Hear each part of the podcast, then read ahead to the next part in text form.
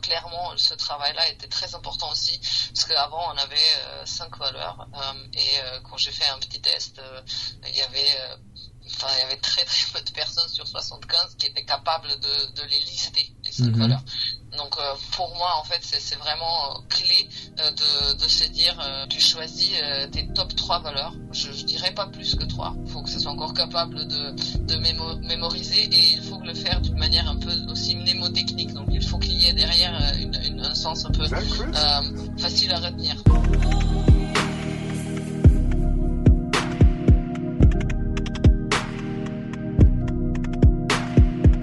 Bonjour à toutes et à tous, je suis Eddie et vous écoutez un nouvel épisode du Brand Podcast. Épisode très spécial comme d'habitude puisqu'on reçoit encore euh, et toujours des CMO euh, d'un secteur différent euh, par rapport au dernier épisode. Dans le dernier épisode, on, a, on était avec la CMO de Care, une marque qui exerçait dans la santé. Et aujourd'hui, on va recevoir quelqu'un dans un secteur un tout petit peu différent quand même par rapport à la santé.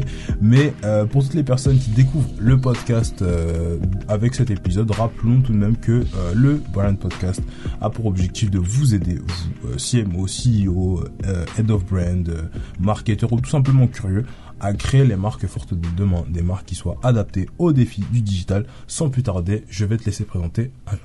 Bonjour à tous, bonjour Eddie, je suis Aya Godet, je suis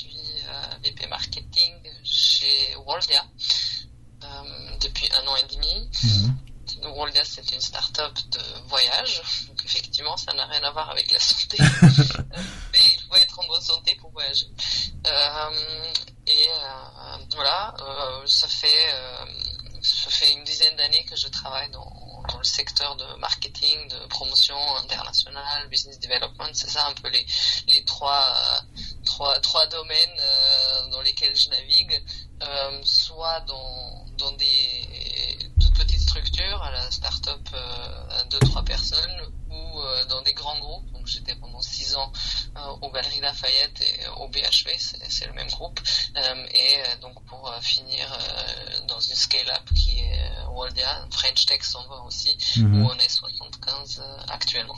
Ok, ok, super intéressant. Donc, euh, t'as as, présenté euh, très en, en, hauteur le, le, le, concept de WorldJat. Tu nous as dit que c'était une startup dans le voyage. Est-ce que tu pourrais nous préciser un petit peu euh, qu'est-ce que vous faites et, euh, et euh, expliquer vite fait à l'audience avant que je commence à te poser des questions?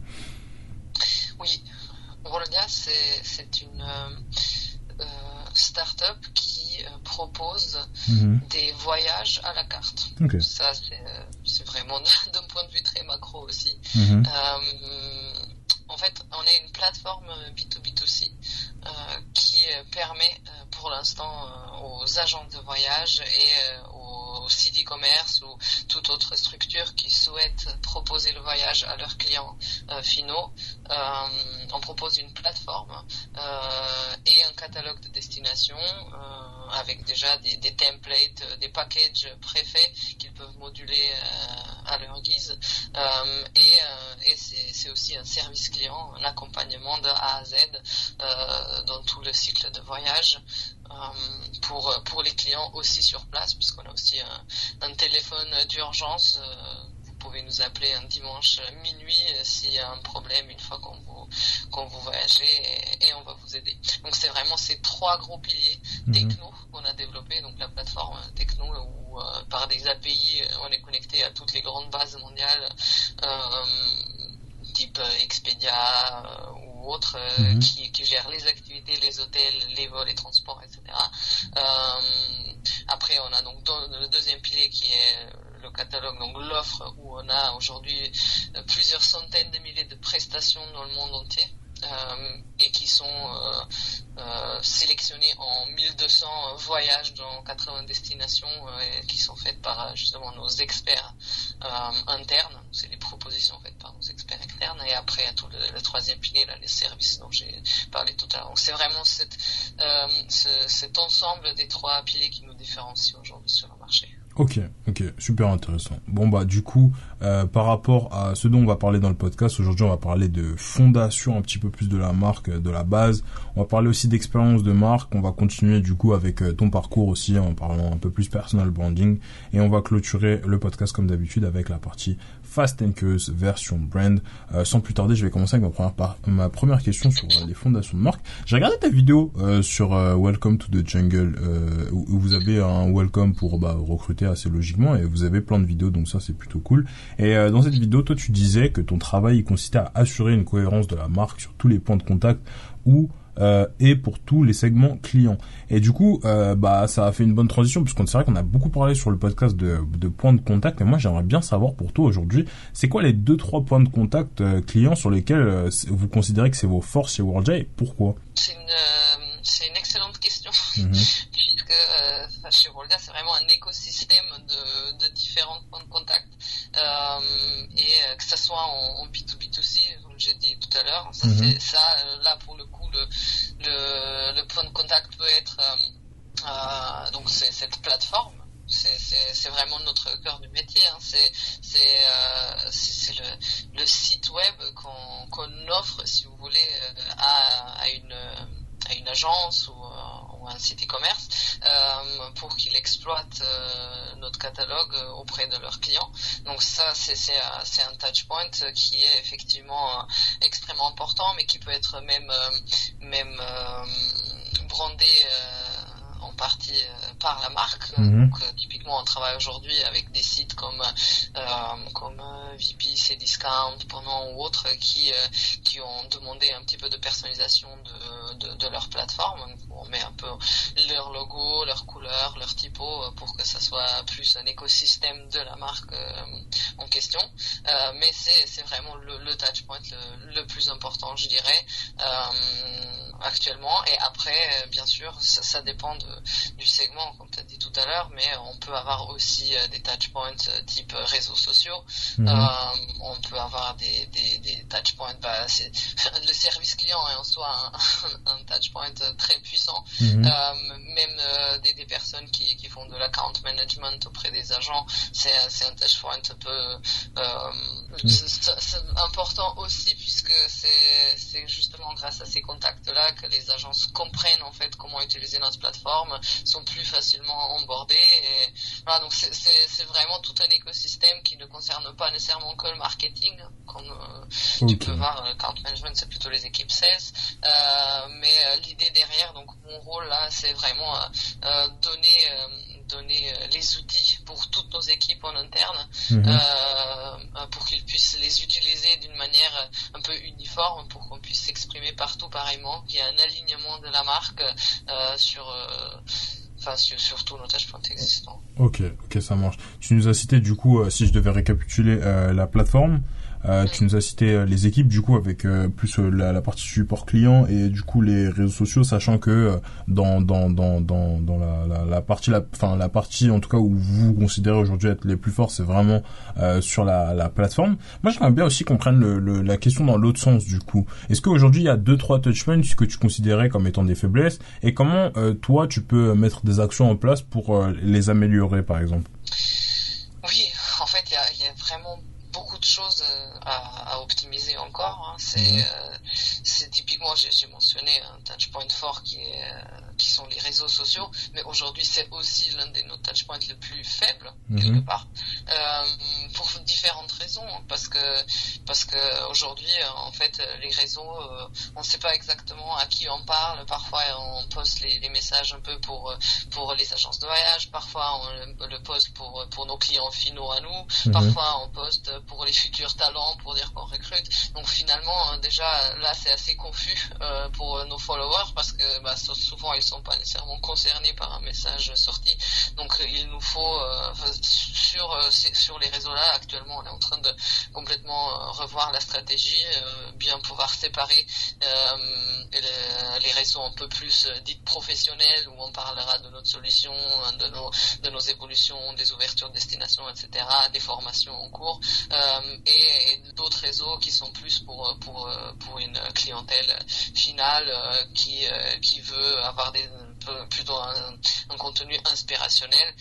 donc ouais, si si vous vous connectez sur nos réseaux dans cinq mois, je pense que vous n'allez pas du tout voir ce que vous voyez aujourd'hui. Ok, ok, ok, ça marche. Euh, J'aimerais bien rebondir sur ce que tu m'as dit tout à l'heure sur euh, euh les VPC discount, etc., qui voulaient vraiment avoir un, écosystème qui, qui leur est euh, au plus personnalisé et au plus propre. Parce que c'est vrai qu'aujourd'hui, une marque, c'est bien plus qu'un logo, c'est un véritable système. Donc, pour donner un ordre à notre audience, voilà, on peut avoir forcément un site, on peut avoir un packaging sur un produit physique, il y a des publicités, il y a le service client, comme tu as pu citer. Donc, du coup, chacune de ces composantes, elle va avoir un, un attrait, on va dire, culturel aussi émotionnel. Et dans chaque système, il y a, y a des différences en fonction du marché, etc. Dans le dernier épisode, je posais la question à, la CMO de Care, euh, euh, comment elle, elle fait pour créer, je sais pas, une matrice de positionnement, etc. Elle me disait que c'est vrai que c'est assez difficile de représenter la chose parce que euh, c'est toujours du cas par cas, qu'il y a toujours différents points de vue. Et aujourd'hui, je vais pas te demander une méthode magique pour créer un système de marque parfait parce que c'est relativement impossible. Mais est-ce que toi, tu aurais des conseils pour notre audience pour minimiser les erreurs au moment de la construction de sa cohérence de sa marque, puisque euh, là on a parlé pas mal de points forts, on a parlé pas mal de points faibles, et c'est vrai que euh, euh, de, de, de, toi aussi d'un point de vue plus extérieur, et si tu étais à la place de, quelqu'un dans notre audience qui lui commencerait à créer sa marque, comment est-ce qu'il peut faire en sorte de minimiser ses erreurs et d'être au plus cohérent sur tous ces touchpoints? C'est vrai que la cible, c'est, si tu définis bien ta cible, toutes les toutes les actions ensuite seront beaucoup plus alignées, beaucoup logique, beaucoup plus simple même, parce que bah, en gros, tu auras en tête euh, la personne à qui tu parles, euh, donc sauras quels sont euh, ses goûts, tu, mhm. tu, sauras quelles sont ses habitudes, où est-ce qu'il s'inspire, ou qu'est-ce qu'il fait dans leur quotidien. Donc en fait, c'est vrai que si on dit que bah, nous, on couvre toutes les cibles, c'est difficile de faire des choses pointues derrière. Donc ça mhm. serait vraiment le, le, premier le, le, premier insight. Bon, c'est rien de nouveau, hein, tout le monde parle de ça, mais c'est vrai que c'est bien de définir, euh, préciser sa cible et, et, et bien la connaître mm. avant de faire quoi que ce soit d'autre. Euh, et donc nous là-dessus, euh, c'est assez intéressant parce que effectivement avant on parlait plutôt de bah, nous on travaille avec plein de marques plein de plein de d'agences etc et eux ils ont tout type de clients en face. Euh, et c'est vrai, fait, c'est vrai que euh, une agence n'est pas pareille à une autre. Euh, mais, euh, mais on s'était dit aussi que pour nos clients finaux, qu'on adresse d'ailleurs depuis le début, parce qu'au début, Volga était vraiment lancé pour les clients finaux. Mhm. et après, on s'est, on s'est diversifié et, aujourd'hui, 90% du chiffre d'affaires est fait par, par plutôt en, en B2B2C. mais, mais pour le, pour le client final, nous, on a dû se dire, bah, c'est qui en fait la personne qu'on et, là on a fait un vrai travail de segmentation. Euh, on a on a fait des tout au début on a fait des analyses de, de la perception de la marque. Donc on a interviewé une centaine de personnes euh, en B2C en B2B euh, même les talents chez nous vraiment pour pour comprendre en fait comment ils nous perçoivent, quelles sont les valeurs qu'ils perçoivent, etc. Et, on a fait aussi pas mal d'autres ateliers autour autour de notre notre notre positionnement euh, et au final on a défini notre cible euh, qui est euh, plutôt des, des un peu des, des, parisiens épicuriens d'une quarantaine d'années qui, qui aiment bien voyager, qui, qui connaissent bien déjà comment dire qui, se qui, qui aiment les, les hôtels qui sont un tout petit peu plus pas, pas nécessairement luxueux mais des, boutiques hôtels un peu l'expérience est de qualité où, où on euh, où en fait on leur sert pas n'importe quoi où il y a un peu une, un certain confort euh, mhm. c'est des personnes qui ont qui aiment bien de la gastronomie qui ont une sensibilité pour l'art pour la décoration ça vous, enfin vous pouvez imaginer un peu le, mhm, le, type de, de persona mais mais oui donc euh, on a mis beaucoup de temps à, à peaufiner ce profil là et finalement c'est celui qu'on adressera en qu'on continuera à adresser en, en direct oui. Donc en gros, si je devais récapituler de la même manière, ce serait euh, ton premier conseil pour minimiser, ce serait vraiment de faire un gros travail sur sa cible, euh, sur la, la, segmentation et sur le fait de, de se concentrer aussi. Je, j'ai l'impression que c'est ça qui ressort euh, pas mal dans ton discours, de pas avoir trop de cibles au début, Puisque c'est vrai qu'avoir beaucoup de cibles, ça veut aussi dire répliquer le travail plusieurs fois. Et ça peut aussi, euh, à scale, peut-être créer certaines euh, inconsistances au niveau de, de, de, ta cohérence de ton système de marque, etc. Parfaitement clair. Bon, bah du coup, au, au, téléphone, avant de préparer l'épisode, tu, tu m'expliquais qu'avec Orangia, vous étiez euh, dans un travail de refonte de la plateforme de marque. Et euh, pour toutes les personnes euh, qui, qui ne savent pas, une plateforme de marque, c'est un peu l'expression de, de l'identité de la marque, mais avec euh, quelques points. Donc on peut citer par exemple la vision, la mission, la cible, la promesse, l'ambition, les valeurs ou encore la personnalité. Euh, Qu'est-ce que vous avez changé dans cette nouvelle plateforme et c'est quoi les éléments que vous avez conservés de l'ancienne et pourquoi? C'était un, travail très long. Hein.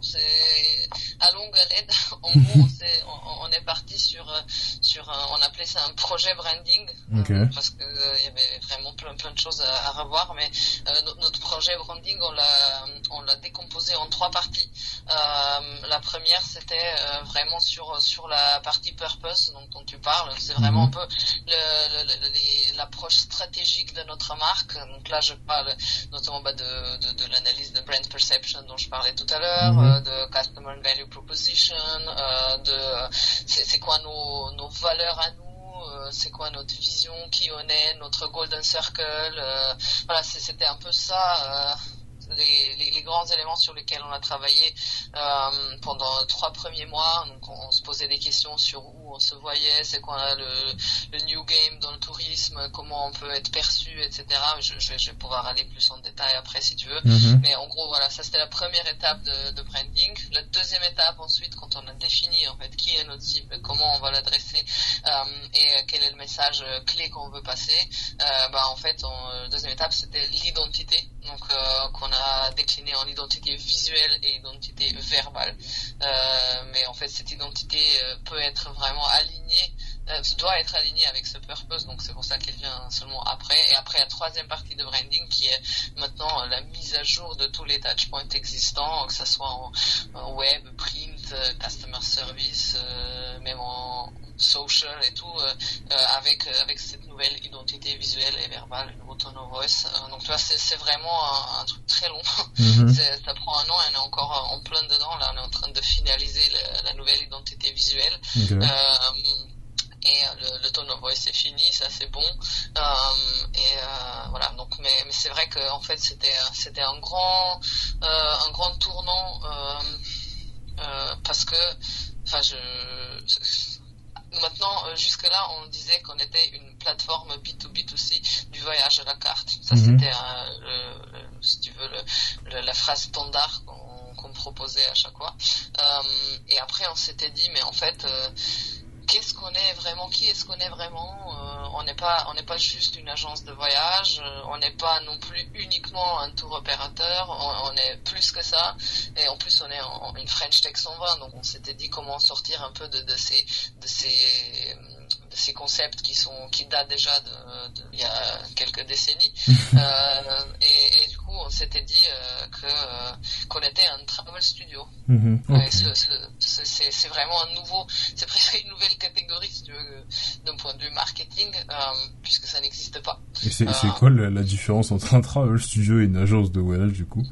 Bah ouais, c'est, tu vois, c'est, c'est, tout le travail. Quand tu crées une, une nouvelle catégorie, tout le travail vient euh, euh, sur la pédagogie. Donc c'est cool, euh, c'est cool d'avoir inventé un nouveau truc et tous les premiers dessus, ça c'est génial. Mais en fait il y a toute, toute une difficulté de, de l'expliquer euh, à l'extérieur, donc de, de, de, partager avec les autres euh, pour qu'ils comprennent tout de suite en fait ce que c'est.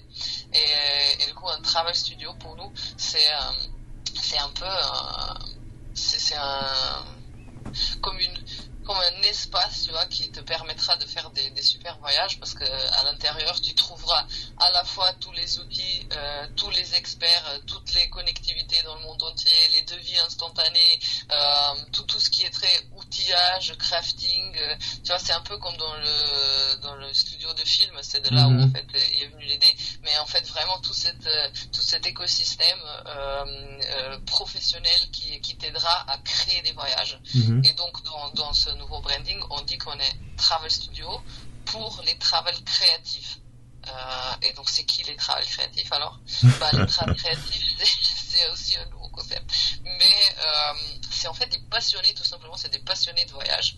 Euh, c'est des gens qui qui connaissent bien une destination, qui qui sont amoureux d'une ville, qui qui ont vécu ou alors qu'ils y vont tout le temps et et du coup sont prêts à partager avec nous leurs bons plans, leurs univers, leurs inspirations. Mhm. Et vous voyez, c'est un peu Trail Studio à gauche, euh, quelque chose de très outils, euh, crafting, euh, et à droite, tu as les travaux créatifs très inspirationnels, voyage incarné, des choses comme ça. Et tu mets les deux ensemble, ça fait vraiment du yin et du yang. ça, se enclenche bien, et, et de là sort des vrais voyages sur mesure qui sont qui, vont vraiment répondre au goût d'un voyageur. Euh, C'était ça l'idée de, notre de, de, notre refonte de, au début de, la partie purpose. Ok, ok, ok, ça marche. Bah, tu m'as cité plein de choses et je pense qu'il y a plein de, de, concepts euh, intéressants. Euh, la, la, la plateforme de marque, c'est quand même censé, enfin à la base, être le socle stratégique, tu vois, de, bah, de, de la marque. Comme tu l'as dit, vous avez commencé par par euh, la, la, la, vision, les valeurs, etc. Mais parfois, en fait, ce travail se retrouve aussi bah, délaissé par les équipes. On connaît beaucoup de d'entreprises de, de, qui ont les fameuses valeurs que tout le monde connaît euh, sur les murs partout, mais qu'en fait personne ne respecte dans les faits. Et euh, ça peut être un parce que c'est vrai que quand tu fais du branding, c'est on travaille sur pas mal, voilà, de la perception, de l'intouchable, etc. Et donc tout le monde, forcément, on le voit encore plus sur LinkedIn, va bah, mettre des noms comme tu comme tu l'as fait par exemple euh, sur euh, la communauté, sur qui on est, etc., etc. Et parfois c'est pas représentatif, en tout cas pas compris par les équipes en interne. Est-ce que toi tu aurais des conseils pour notre audience pour réussir à faire appliquer et respecter cette plateforme de marque, mais sur le long terme en fait?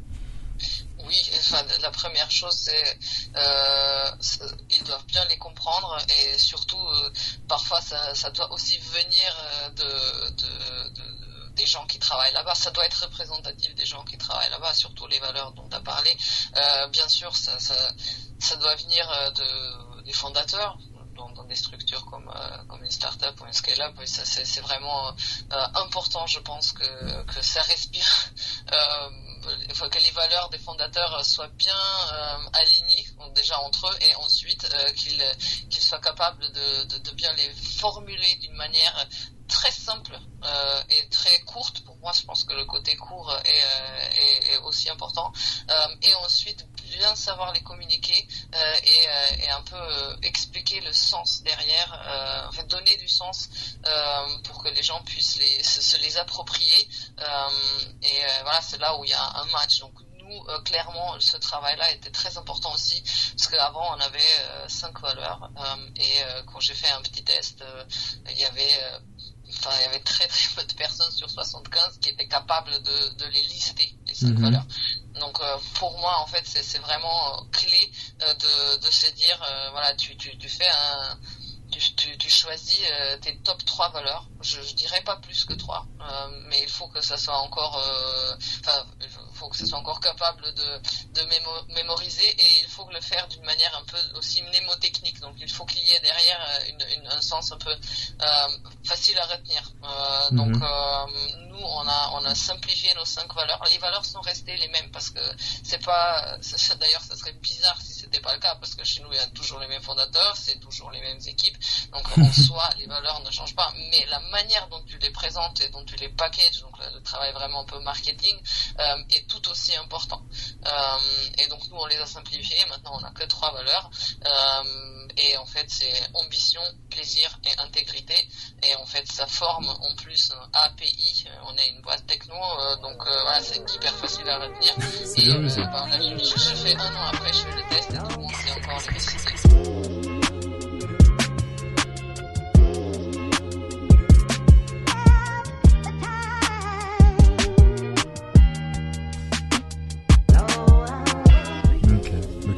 Super intéressant. Bah, en vrai, c'est, API, c'est bien vu. Fallait y penser. Euh, on parle, de plus en plus de la création d'entreprises à, mission. Et c'est vrai que bah toi aussi, tu vois, quand je t'ai parlé de plateforme de marque, t'as commencé par me, me parler de, de purpose et de mission. Et en vrai, trouver sa mission, c'est pas toujours simple. Est-ce que toi, tu aurais des conseils pour notre audience pour, pour réussir à trouver sa mission? Parce que c'est vrai que vous, vous êtes aussi en, dans ce travail de plateforme de marque, vous êtes aussi dit, bon, bah, qu'est-ce qu'on a fait hier et qu'est-ce qu'on veut faire demain? Et ça, ça implique aussi de, de quelque peu adapter sa mission, etc. Comment on fait pour, pour, pour, pour changer ça en fait, alors que c'est un des éléments les plus cruciaux d'une entreprise? Euh, bah, pour moi c'est encore une fois un peu lié aux valeurs, mais au-delà des valeurs, euh, je pense que euh, toutes, toutes les sociétés devraient avoir leur golden circle même si c'est peut-être un peu déjà vu ou autre, mais, je, trouve que c'est c'est vraiment un, un peu un guide sur sur comment les valeurs aussi seront perçues et est-ce que tout le monde va s'aligner sur euh, sur notre vision. Parce que si tu as un why how what puissant si tu surtout si as un why puissant en fait c'est ça qui va faire vibrer tes équipes mais en même temps c'est c'est ça qui va leur permettre de de, de transmettre aussi aux, aux, clients et de d'être alignés sur les mêmes sur les mêmes tâches la même vision. Enfin c'est c'est important de définir ça de vraiment bien réfléchir sur son golden circle. Euh, euh, et donc euh, ce côté purpose euh, dont parles. nous, on a eu beaucoup beaucoup d'échanges là-dessus. souvent, un peu le why, c'est ça, peut être un peu la tarte à la crème. Tu vois, tu dis c'est quoi la, la phrase, la phrase qu'il faut retenir. et, et, et, nous, en fait, la phrase qu'on a qu'on a retenue, c'est nous faisons battre le cœur des voyageurs. Ah et, et, effectivement, dit comme ça, tu dis ouais, ok, c'est poétique. mais en fait bah, après, t'as le Golden Circle de Apple qui est, euh, je pense qu'ils disent qu'il défie le statu quo. Tu vois, en soi, il est aussi macro presque que nous faisons battre le cœur de voyageurs. Mhm. Euh, mais derrière, en fait, c'est pas si, euh, si décorrélé de la réalité que ça, parce que qu'est-ce que qu'est-ce qu'on a réussi à faire avec ça? On a mis le client au centre de, de notre attention, et, et, en fait, ça guide nos actions du quotidien. Parce que si ton, ta mission c'est faire battre le cœur de voyageur, bah, tout ce que tu vas faire, tu peux te poser la question est-ce qu'en fait ça plaira à mon client, à ma cible? Est-ce que, est-ce que en fait quand il va euh, finir le call avec moi, est-ce qu'il va se dire que non, en fait, euh, bah en fait il s'est vraiment bien géré chez Rolda Ou alors euh, est-ce qu'il va être triste, il va pas être content, il va se dire oui c'est comme ailleurs, ça, ça m'a pas du tout inspiré. même ça peut même être dans le service client. En fait, je, je lâche pas l'affaire tant que bah, le client ne me dit pas merci d'avoir géré ça. J'étais déçu au début, mais maintenant vous avez complètement transformer ma perception, je vous adore. Tu vois, c'est en fait ça peut être vraiment un, un guideline dans ton quotidien. Donc mhm. trouver un why qui est à la fois un peu macro, un peu poétique si tu veux, mais qui, qui est euh, quand même euh, qui donne du sens dans le quotidien. C'est assez dur, mais c'est très important. Ok, ok, super intéressant. Bah en vrai, j'ai même pas eu besoin de, de re-résumer. Euh la, la, la, ce que tu venais de me dire, tu l'as fait à la, la toute fin, donc c'est parfait. Euh, on est déjà à peu près de 27 minutes, donc du coup, euh, je te propose qu'on enchaîne directement sur la partie personal branding, puisque j'avais réservé quelques petites questions sur l'expérience de marque, mais en vrai, euh, là, je pense que ce sera peut-être un peu short. Euh, en regardant ton CV, je vois que tu as un master en journalisme à la base, en communication, et il y a quand même une, une sacrée différence hein, entre le journaliste et, le, et le marketeur plutôt. Et du coup, moi, j'aimerais bien comprendre qu'est-ce qui t'a donné envie de travailler dans le marketing et de pas devenir, euh, voilà, une journaliste euh, connue dans le monde entier euh, et qui passe à la télé, ce genre de trucs. voilà, je, je, mets mon cœur sur le plateau direct. en fait, au, au, début, je voulais être journaliste et je suis maintenant dans le marketing un peu par défaut parce que je n'ai pas réussi. Mhm. Voilà, c'est cru, mais je te le dis. Euh, moi, en fait, je ben, vous avez déjà tous entendu, j'ai un, un, accent euh, et euh, qui vient de Slovénie, euh, même si ça fait 14 ans que je vis en France, donc j'ai pas réussi à m'en débarrasser. Mais c'est bien, il faut le conserver.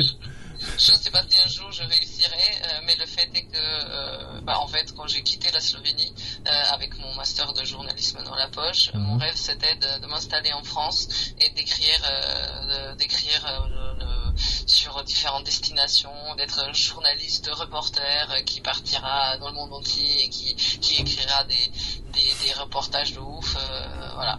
Mais bon, euh, ce, ce, ce, rêve était assez vite arrêté puisque dès que j'ai ouvert la bouche avec mon accent, c'était donc bah madame, on a d'autres candidats qui sont des speakers, donc merci beaucoup. voilà, ça s'est un peu passé comme ça, mais je me, je me suis je me suis pas découragé, j'ai ouvert mon auto-entreprise mhm. et je me suis dit bon bah qu'est-ce mais sur quoi je pourrais m'appuyer.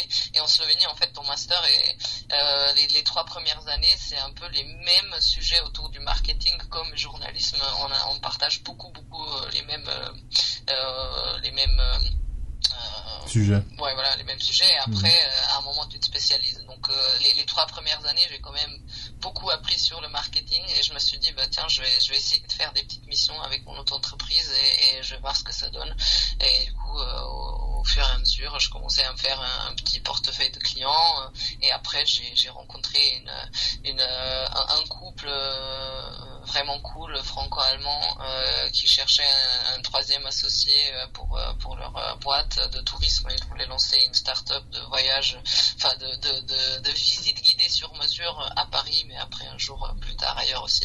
Et euh, ils m'ont invité euh, cette, à cette aventure et finalement j'ai accepté et, ça s'est transformé en presque trois ans de, d'une super collaboration où j'ai pu vraiment toucher à tout, à la fois création des produits, création de, de, de, de, différentes visites, du contenu, des newsletters, les réseaux sociaux, du site internet, aide aussi au growth, voilà, c'était euh, quand t'es à 3, bah, tu fais un peu, un peu tout. Et, euh, et c'est là où j'ai commencé à, à me en fait adorer ce que je fais euh, et, euh, et je me suis dit bah en fait tant mieux et, et, bah, je serai pas journaliste mais au moins je, travaillerai dans le marketing et, et je vais kiffer.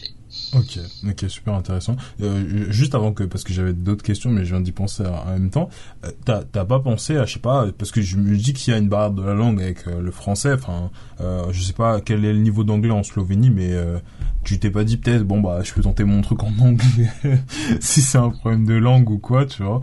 Oui, mais j'avais un, en fait, même, même ma famille, elle est un peu, pas les racines en France, mais, mais euh, comment dire, un, attachement euh, mhm. culturel à la France. Et donc j'étais, j'étais toujours un peu élevé dans cet esprit. Et pour moi, c'était un peu une évidence que c'est la France. Et, et, bien sûr, tout le monde en Slovénie parle anglais. Il y en a plein qui parlent aussi allemand. Il y en a très très peu qui parlent français d'ailleurs.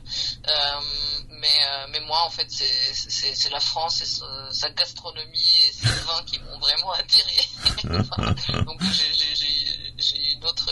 Enfin, je, je pouvais pas me projeter pareillement à Londres, donc euh, c'était plutôt pas arrivé. Ok, ok, ça marche. Je voulais savoir aussi parce que du coup, euh, tu m'as dit qu'effectivement, que les trois premières années, vous avez eu euh, plus ce, ce, ce, tronc commun entre guillemets avec les, les, les plus marketeux slash business tout ça, mais c'est vrai que du coup, tu as quand même fait ces deux dernières années. Et mine de rien, je voulais savoir, est-ce que tu penses, enfin, ou plutôt à quel moment plutôt ce regard extérieur, donc d'avoir eu un peu plus une vision journalistique de la chose dans ton background, ça t'a peut-être aidé dans ta dans ta carrière? Je pense qu'il faut avoir toujours un esprit ouvert euh, parce que ça va peut-être pas se passer comme comme tu l'as prévu au début. Mhm. Euh, mais mais si on est dans une dans un mindset euh, test and learn, euh, s'inspirer d'autres industries, euh, voir les best practices à gauche et à droite, parler avec des gens. Je suis quelqu'un de, enfin j'aime bien j'aime bien me faire un réseau, j'aime bien me parler avec des gens qui n'ont rien à voir en fait, qui ont des profils très différents et, et je trouve que que que ça ça te permet après à l'appliquer dans, dans ton dans ton domaine et, et en fait ça, ça te permet de toujours trouver une solution quand tu as des, des problèmes, toujours retomber un peu comme le chat sur les pieds. Euh, je sais pas si ça répond à ta question, mais. Ok. mais euh, Donc je dirais que ce serait du coup la, la, la curiosité en fait finalement. Oui, ouais, curiosité, c'est sûr que c'est important. Sans ça, euh, c'est bien triste, oui. c'est bien triste. ok, ça marche. Euh, une petite dernière partie par rapport aux études. Après, je pense qu'on va aussi passer à un autre sujet. Euh, J'ai vu qu'en 2020, t'as passé une certification en design thinking d'HEC. Donc, je sais pas si c'est sur Coursera ou si c'est en direct avec eux, ce genre de truc. Et ça, ça m'a étonné parce que je me suis dit, bah, à ce moment-là, t'as déjà une carrière, t'as pas mal d'expérience. Euh, est-ce que en fait cette certification était nécessaire, tu vois? Et surtout si c'était nécessaire, quel impact ça a eu sur toi? Enfin, qu'est-ce que tu en retiens? Est-ce que tu peux nous en parler? Euh, Voilà. Oui. Euh, c'est vrai que c'est un petit point, euh, un petit point dans mon CV qui qui n'est pas tout à fait logique comme ça de loin, mais de près quand même, c'est un peu une un enchaînement de, de ce que je t'ai dit tout à l'heure. Donc j'aime bien m'inspirer de d'autres d'autres secteurs euh, mhm. parce que je, je, trouve que ça apporte beaucoup euh, euh, bah, au mien finalement. Et même avant faire ce, ce, j'ai fait d'abord une certif de Scrum Master. donc j'ai jamais vraiment développé en soi un, un, site internet, une application ou autre, mais mon mari d'ailleurs, il vient de ce secteur, donc j'ai toujours été passionné par par comment il était bien organisé, comment il savait structurer sa pensée, etc. Je me suis dit tiens, ce Scrum là, ça, ça a l'air d'être quelque chose d'utile aussi ailleurs et j'ai fait ça. Euh, et euh, pareil pour le design thinking. Et finalement, c'est vraiment quelque chose qui m'aide dans, dans, mon quotidien, euh, la manière dont je gère les projets, la manière dont j'anime mes équipes. Et, et, en fait, je ne regrette pas une seule seconde. Ok. Est-ce que tu pourrais nous donner, je sais pas, de deux, deux, deux trois learnings que tu en as appris euh, enfin que, que du coup tu appliques ou je sais pas s'il y a des méthodologies à l'intérieur ou des schémas ou des ressources externes enfin quelque chose que oui sur le design thinking bah, finalement je pense que ça s'applique vraiment sur sur tout hein, donc cette logique de, un peu de, brainstorming euh, t'es vraiment dans, dans une euh, divergence et après tu sélectionnes tes idées tu, tu converges et tu extrais l'essentiel et après tu tu t'orientes un peu vers les, les, MVP enfin en fait ça marche vraiment pour tout et n'importe quoi. Même un petit projet que tu, tu gères euh, avec une équipe, euh, bah, c'est un peu pareil. Donc tu organises un peu euh, euh toute cette étape réflexion euh, qui est extrêmement importante pour pour une réussite de, de, de projet. projet. Mais mhm. même même dans, dans, dans l'organisation de des, des, tâches, tu vois, typiquement, euh, je, je, me souviens encore, j'étais au BHV, j'ai imposé un peu à mon équipe qui, qui,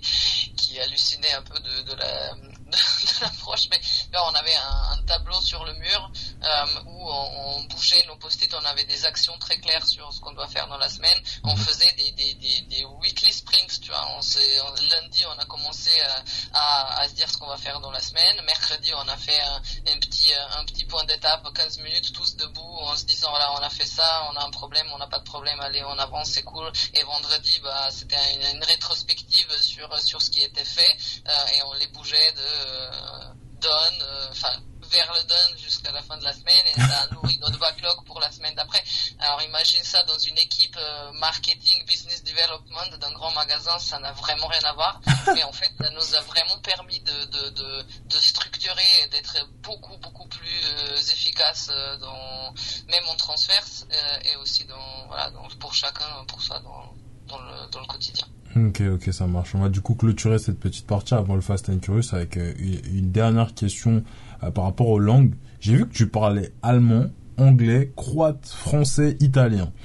Et, et je me dis, enfin, tu vois, je sais pas si Worldia est dans, est dans plusieurs pays ou, ou, si tu comptes aller à l'international, mais c'est vrai que on sait que encore plus euh, dans la French Tech et, dans les scale-up, finalement, en vrai de vrai, il euh, y a que l'anglais qui, qui, qui sert euh, véritablement, à moins que tu sois dans un pays et que euh, tu sois en, natif.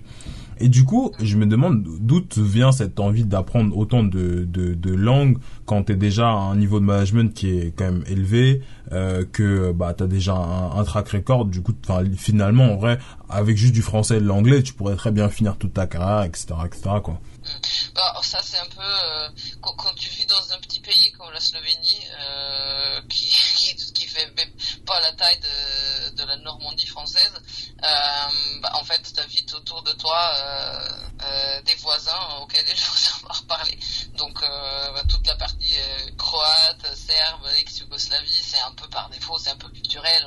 On était mhm. ensemble. Je, je, suis né en Yougoslavie, imagine, ça, ça enfin, je, là, tout d'un coup, ça, ça fait l'impression que je suis très vieille, mais, mais en fait, euh, Yougoslavie, ça fait pas il y a si longtemps que ça. Donc, euh, tu vois, tout le monde parle croate, tout le monde comprend le, le serbe. C'est d'ailleurs, euh, bon, c'était la même langue, mais aujourd'hui, il faut certainement pas dire ça.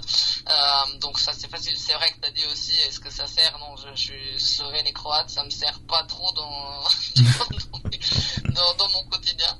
Euh, par contre, les, les, autres langues, si, tu vois, euh, l'italien et l'allemand, euh, enfin, on, on, est euh, euh frontalier avec l'Autriche, donc tout, enfin, vraiment beaucoup de personnes parlent allemand. moi, je, je, je, je, peux pas dire que je parle couramment l'allemand, c'est sûr que non. En fait, couramment, je parle français, anglais et, et toutes les langues de l'ex-Yougoslavie. Mais après, je comprends parfaitement l'italien, je comprends parfaitement l'allemand, et j'ai, même à l'école, j'ai appris. donc, je, pendant dix ans, j'avais des cours d'allemand. Bah, parce que parce que tout le monde le fait. un, peu. Euh, ça me sert pas aujourd'hui, mais quand je faisais des, des démarchages euh, aux Galeries Lafayette, parfois en Allemagne, j'ai dû vraiment parler en allemand. Euh, c'était mieux lors d'une soirée que lors d'une matinée. ça allait plus facilement euh, quand il y avait une bonne ambiance. Mais je pense que si, euh, si je m'installe pour 2-3 mois en Allemagne, je, je pourrais rapidement euh, retrouver un le même niveau. Ouais, ouais. Ok, ok, ça marche. Bon, on va clôturer. Il nous reste 5 grosses minutes avec le Fast and Curious version Brand. Donc, Fast and Curious, le concept de Combini version Brand, le concept du Brand Podcast. T'as euh, trois propositions. Tu choisis entre l'une et l'autre le plus rapidement possible. Est-ce que t'es prête? Ah, J'espère. si tu devais garder un seul des éléments de la plateforme de marque de Worldia, ce serait l'ambition ou la personnalité. L'ambition. Euh, la meilleure des destinations pour un team building Worldia, c'est les Bahamas ou la Silicon Valley? La Silicon Valley. Si Worldia était une compagnie aérienne, ce serait plutôt Air Worldia ou Worldia Airlines? Euh, Worldia Airlines. pour finir, quelle est ta question pour moi? Où est-ce que tu te vois dans 5 ans? Où est-ce que je me vois dans 5 ans? Ah ouais, c'est là, elle est, elle est dure. Hein. Oh là là. Euh, bah du coup là déjà dans deux, enfin dans les deux prochaines années, je suis censé être en alternance euh, dans une boîte qui s'appelle Gomé Partner où je suis déjà actuellement en stage. Euh, donc euh, ça c'est ça. Et après pour les trois prochaines années. Euh, bah ça va dépendre puisque tu vois genre euh, moi je sais pas euh, comment comment comment la, la boîte où je suis actuellement va évoluer. Tout ce que je sais c'est que j'adore ce que je fais aujourd'hui et que j'aimerais bien continuer à bosser dans la tech parce que je trouve que ça c'est c'est un sujet qui est assez intéressant moi je viens des agences à la base prod communication influence aussi donc du coup j'aime j'aime bien j'aime bien la dynamique encore plus avec le podcast puisque je rencontre pas mal de personnes dans la tech aussi et je trouve que c'est un c'est un univers qui qui est assez stimulant parce que c'est vrai que tout va super vite et qu'il y a des innovations tout le temps, etc., etc. Après, est-ce que euh, je vais euh, me dire que j'ai envie de faire ma propre boîte tech ou que je continue dans la boîte tech où je suis actuellement ou que je vais dans une autre boîte tech ou euh, ou autre chose. À vrai dire j'en sais rien. Tout ce que je sais c'est que j'aimerais bien rester dans ce milieu parce que ça ça me passionne à vrai dire. Et j'aimerais bien continuer à faire du marketing ou de la vente d'ailleurs. Parce que bon c'est vrai que mine de rien aujourd'hui je suis growth hacker donc c'est un grand nom mais c'est pour dire que je fais de la vente et du market dans mon taf au quotidien. Et c'est vrai que euh, mon cœur balance toujours un peu des deux. J'ai quand même plus un background de marketeur. Euh, c'est encore le cas avec ce podcast. Mais euh, c'est vrai qu'à l'avenir, peut-être que je ferai un, un jump du côté de la sales team. qui sait on, ne sait pas. Mais bon, merci en tout cas pour cette question. merci pour cet épisode. C'était un, un, chouette épisode. Pour toutes les personnes qui nous écoutent toujours après un peu plus de 42 minutes, n'hésitez pas à liker la vidéo si vous la regardez sur YouTube. Les podcasts sont toujours disponibles gratuitement sur YouTube. At Brand podcast. Euh, n'hésitez pas à nous mettre 5 étoiles sur toutes les plateformes euh, de euh, streaming, notamment sur Apple Podcast. ça nous permet de remonter dans les classements, dans la catégorie affaires, marketing, ce genre de choses, et à nous mettre des commentaires, même chose, même combat. nous, on se retrouve du coup pour un nouveau podcast lundi prochain à 8h. Et puis sur ce, moi je vais vous dire à la prochaine.